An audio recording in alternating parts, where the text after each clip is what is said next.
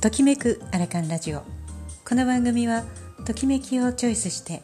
毎日を楽しく過ごすための日々の発見。楽しい出来事。時々ためになるお話を配信しています。こんにちは。おはようございます。こんばんは。ちかです。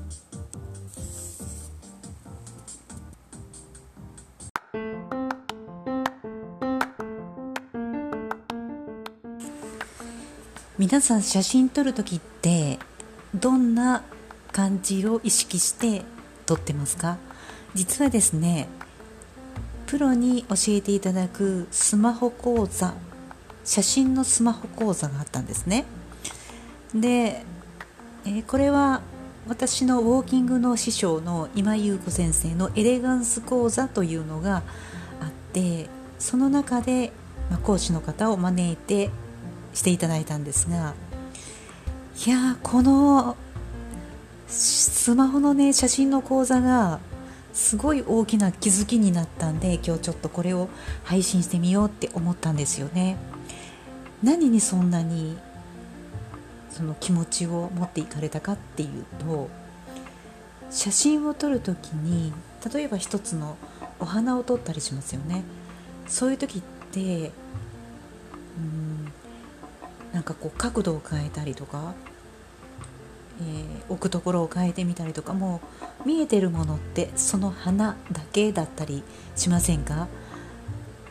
食べ物の写真例えばなんか美味しいものを食べに行った時に撮る時も真上から撮ってみたりちょっと真横から撮ってみたりとかするけどそんな時もその撮る被写体の食べ物ばかりに目がいってませんか？これがねなんかスマホで一眼レフのような撮り方をするためにはこの被写体のみだけに気を取られてたらダメなんですよね。それを知ったことでいろんなことの思いにつながったんですよね。うん。まずねもう大事なが三原則っていうのが実はあって光だったりアングルだったり奥行きだったりするんですがこれを教えていただいて撮ってみるといかに目先のことだけしか見てなかったんだろうっていう気づきになったんですよね。これは仕事でもそうだし人間関係でもそうじゃないかなって思うんですよね。例えば一人の人を生かすためにもうそこだけ見ているんじゃなくっていろんな多くの要素を見てあげるとかね、仕事でもそういうことってありますよね。なんかこれを通してなんかことわざでこんなことあったなってずっと講座の間に思ってたんですけど多分それはこれですね。木を見て森を見ずこれが多分似ているんじゃないかなと思うんですよね。もう目先ばっかりに気を取られてしまって結局いいものにならないいいことにつながらない。なんかもったいない感じのことになってしまうんですよね。で今日、えー、最初のところに上げた写真。それを教えていただいた上で撮った写真。どうですか？花が生きてませんか？これを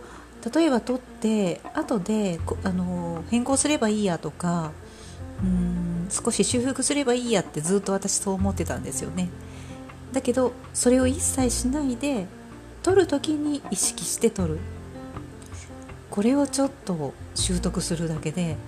こんな素敵な写真が撮れるんですよね。いやーでも本当に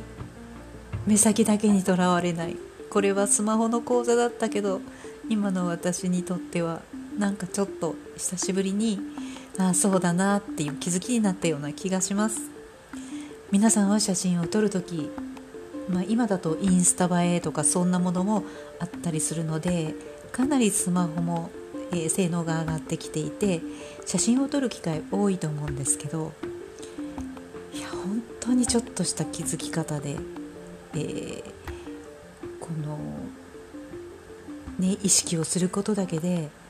こんなにも変わるんだっていうもうこれはただのスマホ講座ではなかったなと思って改めてこのエレガンス講座を開いてくださった、えー、今井優子先生に感謝したいと思いました。やっぱりなんかねこううん無駄なことってないし大切な時に気づきになるようなことって起きますね。ということで有意義な一日でしたということでした。では今日はこれで失礼します。